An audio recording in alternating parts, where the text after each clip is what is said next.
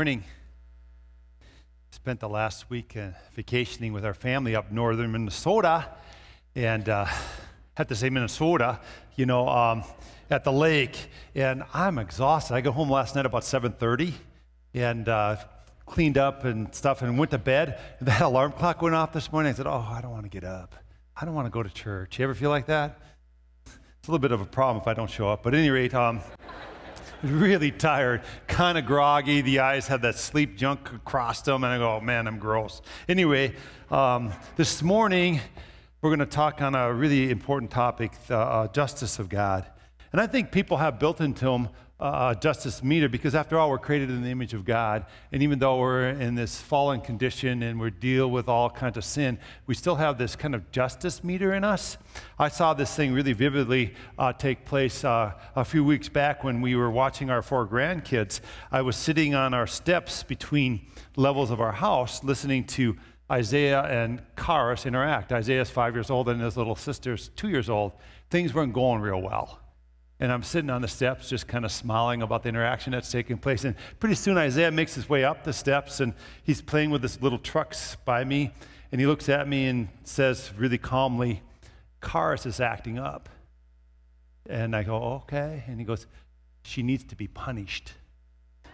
I said, oh, yeah. And I said, okay. And I, I kind of smiled and started laughing like you are. And pretty, he said it a couple times. And I said, here's, here's our plan, Isaiah why don't you just tell mom and dad what's going on later on and they can take care of it? And he continues to run his little trucks around. Well, I think she needs it done now. They would do it right away. You should punish her right away. And I thought, wow, I'm glad you're not my dad, you know? so, but he had this justice thing going on, man. He, he knew what was right. He knew his little sister, she needed to be spanked or something. I don't know what he thought I would do, but I didn't do anything. Um, justice is the attribute of, of God that we're looking at this morning. uh, aren't you glad you're here? I'm glad I get to share on this. Um, but I'm, I'm going to say this Aren't you glad that you don't get what you deserve from God? Because we deserve punishment. We deserve death because of our sin. But God, in His great mercies, His mercies are new every morning. Instead of giving us the punishment that we deserve, gave us Jesus Christ to save us from our sins. And every time I look at the topic of justice, I, I can't look at it very long without thinking of Jesus and what he's done for you and me. And I think sometimes we forget about the justice of God because we look so much at God through the mercy uh, of Christ and through the forgiveness that we have through Jesus Christ. We can forget that it's because of God's justice that Christ had to go to the cross. And his justice has never been diminished. But we oftentimes don't see that our God we serve is a just God. And so it behooves us this morning, I think, to take a few moments and look at the justice side of God. Now, if I were wise, and speaking of Pastor Aaron's message last week, if I were wise and had a little bit of foresight, I would have given Aaron this message to do. And I would have did the one on wisdom last week. But I wasn't that wise. And so I'm talking on justice this morning with you. I think it's incredibly important what we're going to look at today. Um, all these messages, by the way, that we're doing this summer on uh, in this Who is God series are building us towards fall. You can have uh, what I would call balanced faith, proper faith, authentic faith, if you don't know about the sovereignty of God. If you don't really understand that concept, your faith will be diminished. If you don't understand that you uh, serve a God who's good, a good, good Father, amen, you aren't going to understand uh, what really faith is supposed to be.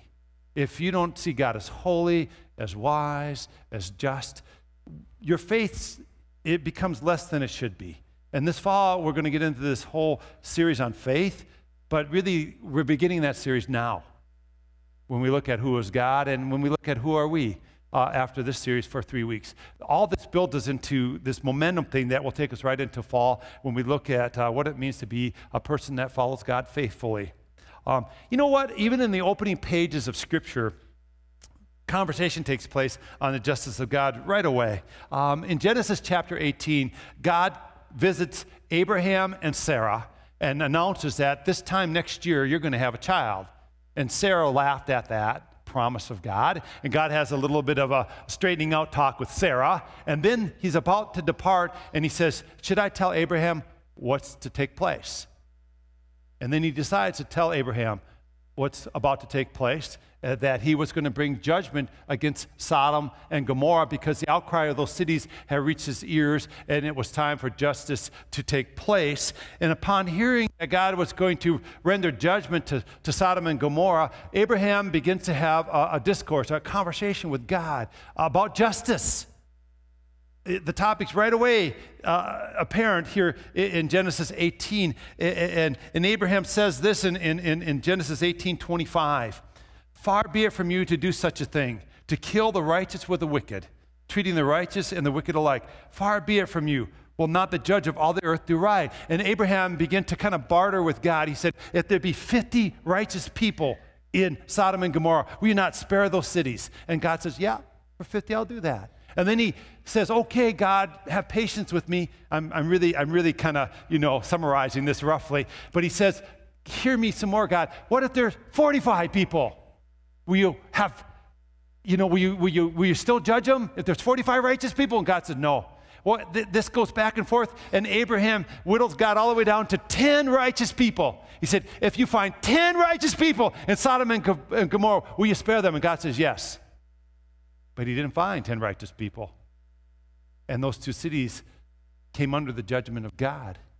When you talk on this topic of justice, it's hard it's hard for us because we all have this justice meter in us and we see things the way we see them and it's so tainted by our sinfulness and by our worldview and all that uh, sometimes i don't even know if we're close to understanding what justice really is um, chip ingram in his book god as he longs for you to see him said the following uh, concerning uh, justice i was walking up the aisle one night before a church service in which i was going to speak on the subject of justice when a man got my attention I leaned over to greet him and he pointed to the bulletin and he said, Hey, I'm glad you're going to talk on this subject tonight.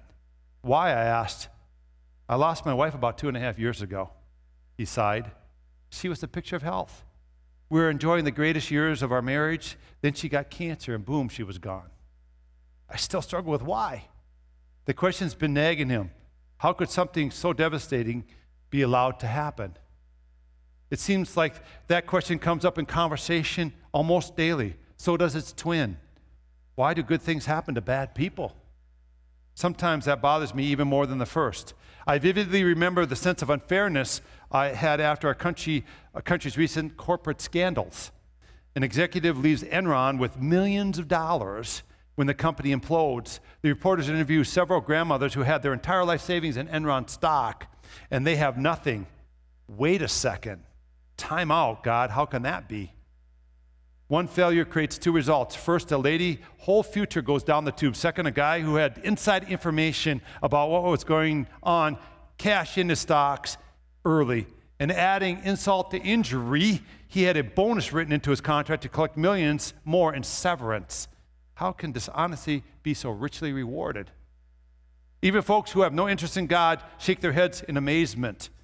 We all come to the same conclusion when we think about these events life is not fair. Our gut feeling tells us it ought to be fair. And we're deeply disappointed when it isn't, especially when we're on the receiving end of the unfairness. Here are some common questions I think people have regarding the topic of God's justice. Just listen to these and see if you don't at times have some of these questions yourself. How can you believe God is just with so much injustice in the world? If life isn't fair and God created it, is He fair? I'm not saying these are right questions, but I think you ask them sometimes. How do you know you're not going to get a raw deal? If God is just, why do good things happen to bad people and bad things to good people? And on and on we can go with the, the question of God's justice.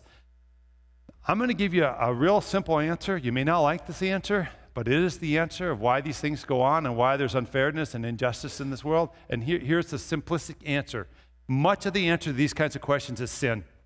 Amen? Sin is the problem, not God. Sin is why there's injustice in the world. Sin is why there's unfairness in the world. It's, that's the problem, not God. The challenge, though, is this if you're not a believer in Jesus Christ, if you don't have an eternal perspective, if you're looking at life just from a worldly standpoint, from the here and now, you're hopeless when it comes to justice. Amen? Because this world is hopelessly full of injustice, right? And if you're thinking it's all going to be righted now, I feel sorry for you. It's never going to happen. We who love Jesus and follow Jesus should look at life differently. We should understand that this world is not all there is, and God will make things right. It just might not be when we want it to be made right. And this is a reflective question that you need to consider this morning, uh, a, uh, uh, a, question of reflection. Listen to this um, statement, I should say, rather. God always does right. He always does right. You gotta, you gotta get convictional on this. God always does right. It just may not fit into the timeline you would like it to fit into. Okay? God always does right, but it just may not fit into the timeline you would like it to fit into because God is just and God is righteous. He always does what is right. There is no exception to that. God always does right. It just may not fit into the timeline you would like it to fit into. Here's why I can say this with such authority. In Revelation chapter 20, we read about the great white throne judgment. And the dead, both great and small, stood before the throne. And if their name were not in the book of life, their destiny was what? The lake of fire.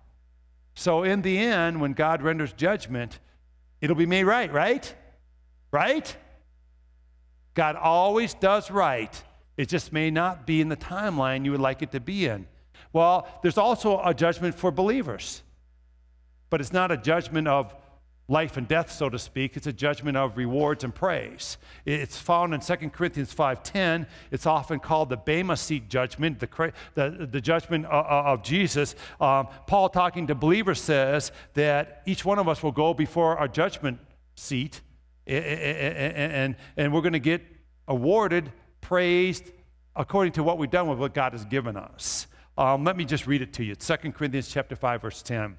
For we must all appear before the judgment seat of Christ so that each of us may receive what is due us for the things done while in the body, whether good or bad. See, now this is not a heaven or hell destiny kind of judgment. This is a, uh, this is a praise or disapproval of Jesus kind of judgment. So, in the end, when all is said and done, whether you're a follower or a rejecter of Jesus Christ, all things will be made right. God always does right it just may not fit into the timeline you'd like it to fit into, but God always does right. Amen? You hearing this? Because when you look at the justice of God, you've got to conclude He is a just, righteous, perfect God. He always does right. It just may not fit into the timeline we would like it to fit into. So now let's get a clear picture of God's justice. I'm going to give you a dictionary definition of justice it means righteousness, lawfulness, honesty, integrity, fairness and impartiality, uncompromising and unwavering allegiance to a standard. That's what justice means. We often look at justice and we have this imagery of a judge with a gravel and all that kind of stuff, you know, with a gavel, I should say, right? Um, all that kind of stuff, rendering judgment, right? Um, that is a piece of it, but it's not the full picture of God's justice. Um, get this insight Justice is not a standard that God follows, He is the standard. His nature is one of justice. God doesn't have to work it up and say, now I'm going to be just. He is justice. In fact, this is our big thought today, and it's this justice is foundational to God. And here's why I say this it's, it's supported by Psalm uh, 97 2. Listen to this psalm. Clouds and thick darkness surround him, the him referring to God. Righteousness and justice are the foundation of his throne. So the psalmist is seeing this vision uh, of God, and he says, There's mystery around God. He's, he's enveloped with this cloud uh, of, of mystery, but his righteousness and justice, they're there. They're foundational. I see them. They're part of who he is, they're part of his character. So God is just. Justice is part of who he is. It's not something he works up, it's not something he does every now and then, it's who he is. I want to talk to you for a few moments about a perspective I think it's important to gain. Uh, I want to talk to you about eternity and our place in eternity. So I have this little graph. Uh, it's in your note guide too. Uh, it's just a line, and it's supposed to represent eternity. Um, eternity goes on forever, so the line goes on forever. Can you visualize that? All right, so at one point in eternity, God decides to create us mankind, the earth, the, the, the universe, and all that. That's Genesis 1 and 2, right? God, in the beginning, God created the heavens and the earth. And that's Genesis 1 and 2. But then Genesis 3, we see something happen. Adam and Eve wanted to be like God, they sinned. Sin entered into creation. And then the story of redemption begins. And from Genesis 3 all the way to Revelation chapter 20, we have the story of, uh, uh, of redemption. We have the story of, of fallen mankind and, and all that kind of thing going on. That is where we are right now, right? We live in the time of the parentheses. We're between Genesis 3 and Revelation 20, right? Amen? Right? So we have this kind of skewed perspective when we look at topic matters like justice or or love or, or, you know wisdom or anything. We look at it kind of through this cloudiness of our fallenness okay? So we don't see things clearly. Um, and then after after uh, revelation 20 of course is revelation 21 and 22 and that talks about what is to come. The new heaven and the new earth and the river of life and all that kind of stuff okay? And eternity. We are the dot on eternity right now okay we are the little parentheses in, in, the, in, in, the scope of eternity. And so when we look at something like justice, we tend to look at it in the parentheses because that's our existence. And it's a very limited view uh, of, of, of, a, of a topic matter like justice, but it is where we are.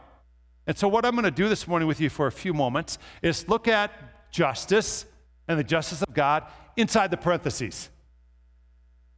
Because God, even inside the parentheses, has revealed his justice to us. And he is showing us that he is a just God. And he wants us to understand and see him as just. He longs for us to see him as just. So we're going to look at God for a few moments and this topic of justice inside the parentheses. Um, even though this world clouds our view of the justice of God, it is being made known by God in several ways. Now remember, justice is bigger than God as a judge, okay? If you look at justice and you think of a courtroom scenario and God in this big old robe rendering a judgment, boom, with the, you know, the booming voice or whatever visualization you have, uh, would you throw that out, please? And, and, start seeing justice as a bigger topic than that. Uh, uh, first of all, justice is seen through natural order. Justice is seen through natural order.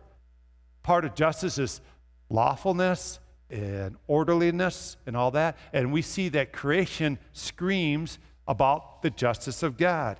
Recently, we completed a series of messages from Romans chapter 1 through 5. And right away in Romans chapter 1, God makes it known that the knowledge of Him is evident by His creation. But because of the sinfulness of the fallen world, that knowledge is being suppressed. It's being ignored. It's being pushed to the side. He is therefore bringing his wrath against wickedness and godlessness. But it's not really being understood because it's not seen correctly because we live in this fallen parentheses state uh, uh, uh or condition, okay?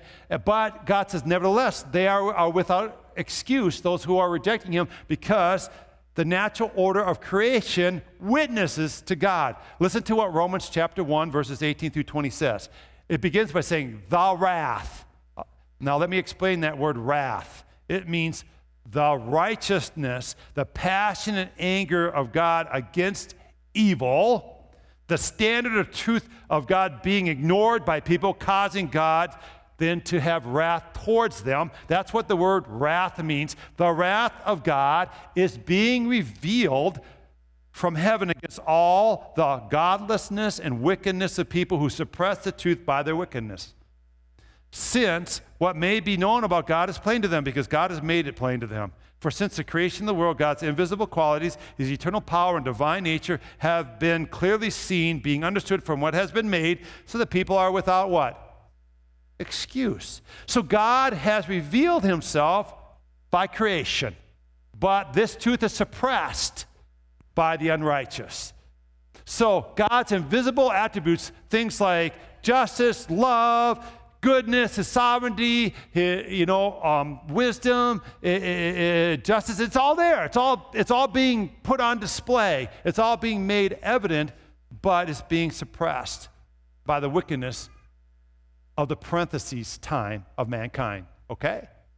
Now, the reason I'm talking about this is because we got to understand that God is revealing to you, and He's revealing to me that He's a just God. We just have to open our eyes and see it. It's being made known to us. And the natural creation says a God of lawfulness, a God of order, a God of justice. Um, I have to dive into science for just a moment because of my background. I've got this engineering uh, part of me that just always kind of surfaces to the front. But I, I, just, I love studying some history and some what, what these, these ancient scientists uh, the conclusions they made and the advancements they made in science because they understood that God is a God of lawfulness. Now, when I say lawfulness, I mean order. I mean, he, he, he, he has a standard. He sets a standard, and then things operate according to that standard. That's part of justice, okay? And Isaac Newton got this. Isaac Newton's one of my heroes. I love reading about this guy, you know? He was just brilliant because he understood hey, God is a God of order. God is a God who creates laws and things operate according to laws.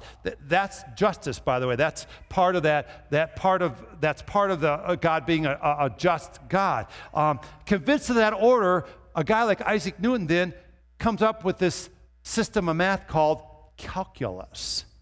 Any of you study calculus beside me? Yeah. I think it's bad enough to learn that stuff. How do you create it? How do you come up with it, right?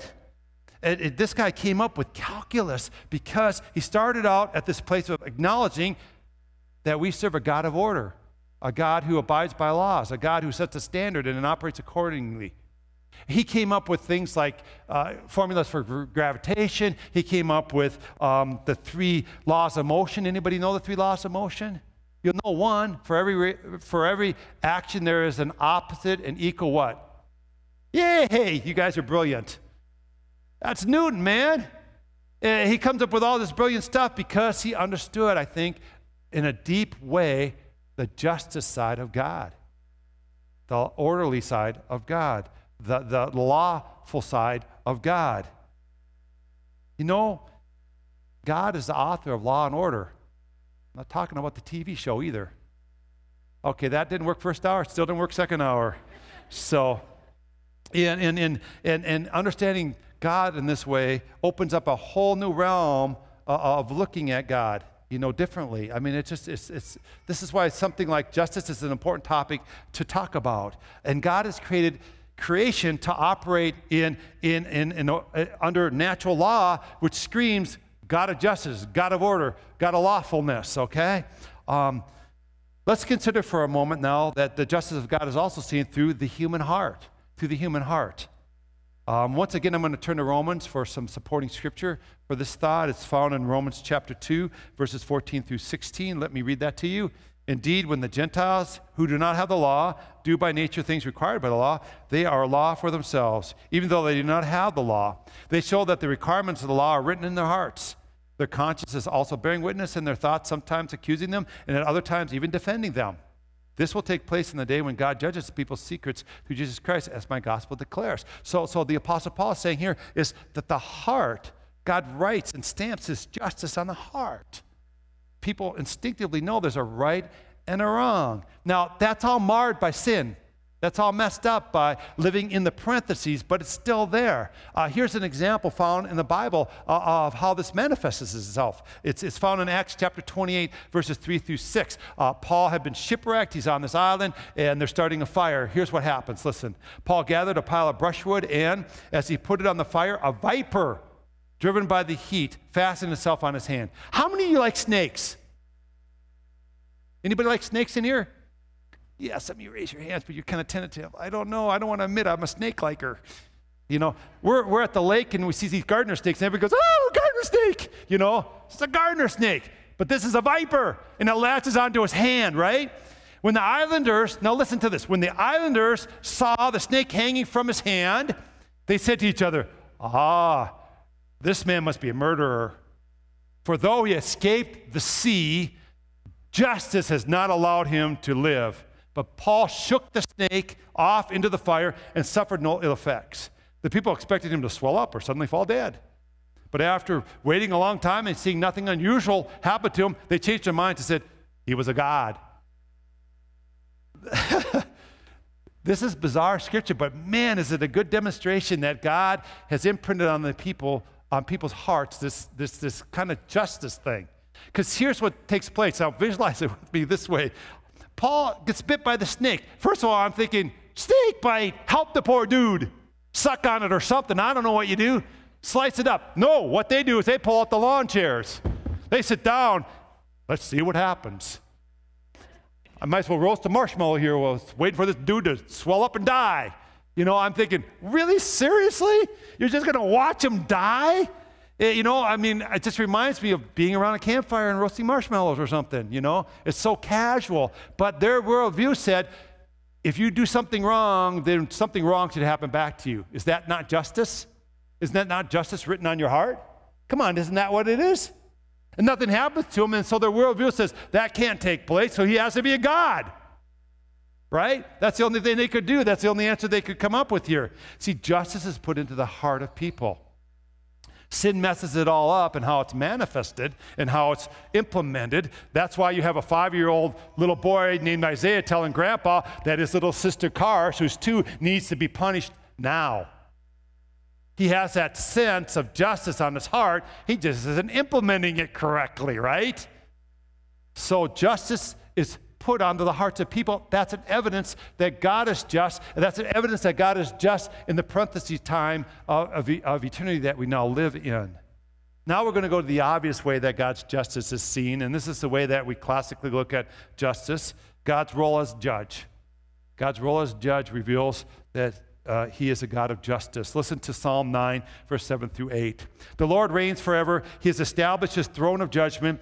He will judge the world in righteousness. He will govern the peoples with justice. I mean, there it is. All the verbiage just clearly indicates that he is a God that is just and he is a God that administers justice. Uh, this concept's all over uh, in the Bible. Um, I don't know of anything that reveals the justice of God more than the cross, though.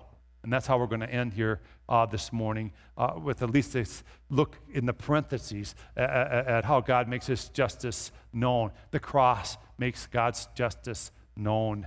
Um, listen to uh, Romans 3, verses 25 through 26. God presented Christ as a sacrifice of atonement through the shedding of his blood to be received by faith. He did this to demonstrate his what? Righteousness. Because in his forbearance, he had left the sins committed beforehand unpunished. He did it to demonstrate his righteousness at the present time so as to be what? Just. And the one who justifies those who have faith in Jesus Christ. The cross, the cross reveals the justice of God. God didn't overlook our sin. He didn't wink at it and say, I'm a loving God, no big deal that you sinned. He didn't do that. He said, Because I'm a just being, I'm just at my foundation, I do what is right, somebody has to pay the penalty for this sin. You can't, you're incapable because you're a sinner, so he sent his perfect son as a substitute. And the cross shows God is just because justice demands what? That sin be accounted for. How was it accounted for? Through the sacrifice of Jesus Christ. So every time you think of the cross, right in that thinking should be oh, God's justice was satisfied through the cross. So you have the centerpiece of history being Jesus Christ, and at the center of the centerpiece of history is God's justice being met by the, the, the death of Christ. Do you see God as just? It's important to see God as just and to understand He will always do right. It just may not fit into the timeline we would like it to fit into. So, having shared all this with you, as I've done frequently in the past, I'm going to do once again this morning. I want to get down to the nitty gritty and say, so what? So, God is just. How should that affect you and me? What do we do with the justice side uh, of God? Well, we live uh, life God's way. We begin to see, I got to live life God's way because He's right. He always does right. He's just. And I got to do life the way He instructs me to do it. This means, first of all, you'll truly embrace Jesus Christ. You'll truly embrace Jesus Christ. See, the message of the cross should never diminish as you mature in your faith. It should become more and more precious, more and more meaningful, more and more rich in its implications. Sometimes people tell me, and I know they don't mean it this way, we want to go something deep. We don't want to go into the message of the cross. We want to go into the deep things of the scripture. And I'm going, there's nothing deeper than the cross. The more you know Jesus and the longer you live in Jesus, the more you should look at the cross and marvel and wonderment at what it means. Because you know that you deserve God's wrath. Amen? And the cross is God's way of taking that wrath away from you and yet having his justice met. See, we're not about religion here. We're about being right with God. Amen? And the way we're right with God is through the cross of Jesus Christ. Amen? And that should become something that just mystifies you almost the more you're in the, in the faith.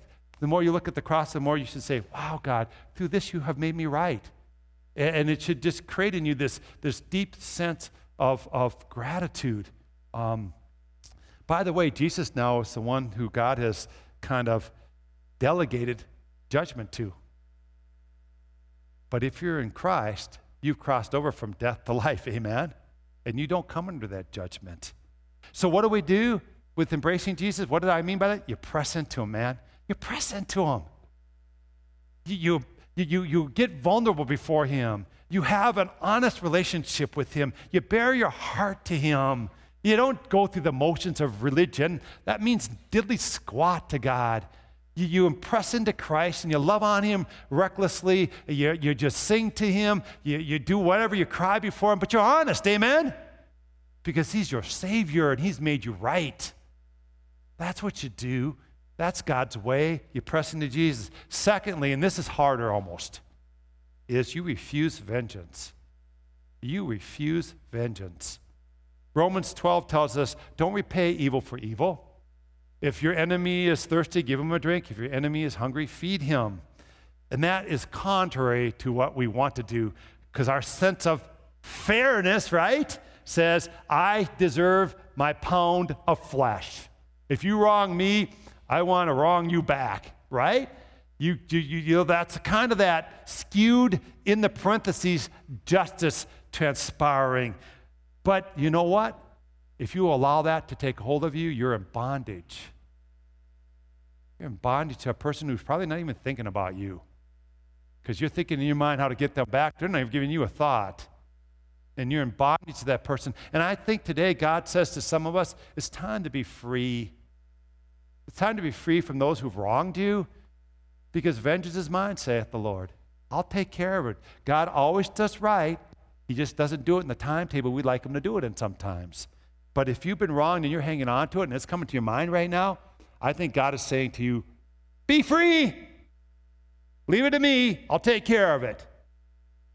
Give it to God today. Vengeance is His, is not ours. We can't administer it, right? We're in that time of the parentheses. We're in this fallen world. We just can't do it. It's not our job anyway, it's God's job. Amen? So if you need to have some prayer after service, and I'm not saying for this specifically, but there's a prayer team that will pray with you about some of these things. I remember one of the biggest days of freedom for me was when I admitted in my life that I was an angry person because of some things that had happened to me during my childhood, and I was hanging on to them. And one day God said, It's time for you to grow up and get over this. And I just gave them to God, and I was free. And I, for the first time in my life, I remember thinking, Man, I, that thing isn't hanging over me. And then lastly is this trust then in God's justice. Trust in God's justice. Um, in Psalm 73, uh, Asaph laments of the prosperity of the wicked. But then in verse 17, he does something. He looks outside the parentheses. He looks at it from eternity standpoint, and he says, in the final end, in the final destiny of these people, their destiny's not good. So why am I envying them anyway? He kind of concludes all that. Asaphat was willing to rest in the justice of God. And the question I have for you this morning is Are you? Will you take comfort in God when people gossip about you? Will you take comfort in God when you're ripped off financially? Will you take comfort in God when you get passed by for a promotion that you deserve? Will you take comfort in God when you get a raw deal? Anybody get a raw deal in here? If you don't, tell me about your life. I want your life. Will you be comforted in God when you're cheated or when a spouse is unfaithful? And you could fill in the blank, know, all these kinds of things that just devastate us because we have this sense of fairness, but it's so skewed, and we live in that time of parentheses that we can't even see things straight half the time. Will you take comfort and rest in the fact that God always does right, but it may not be in the timeline that we like? I would like to end the service today by having you stand, so stand with me, please. And we're going to read Romans chapter 12, verses 17 through 21 out loud uh, together. So here we go. Read it out loud with me, please. Do not repay anyone evil for evil. Be careful to do what is right in the eyes of everyone. If it is possible, as far as it depends on you, live at peace with everyone. Do not take revenge, my dear friends, but leave room for God's wrath. For it is written, It is mine to avenge. I will repay, says the Lord. On the contrary, if your enemy is hungry, feed him. If he is thirsty, give him something to drink. In doing this, you will heap burning coals on his head. Do not be overcome by evil, but overcome evil with good.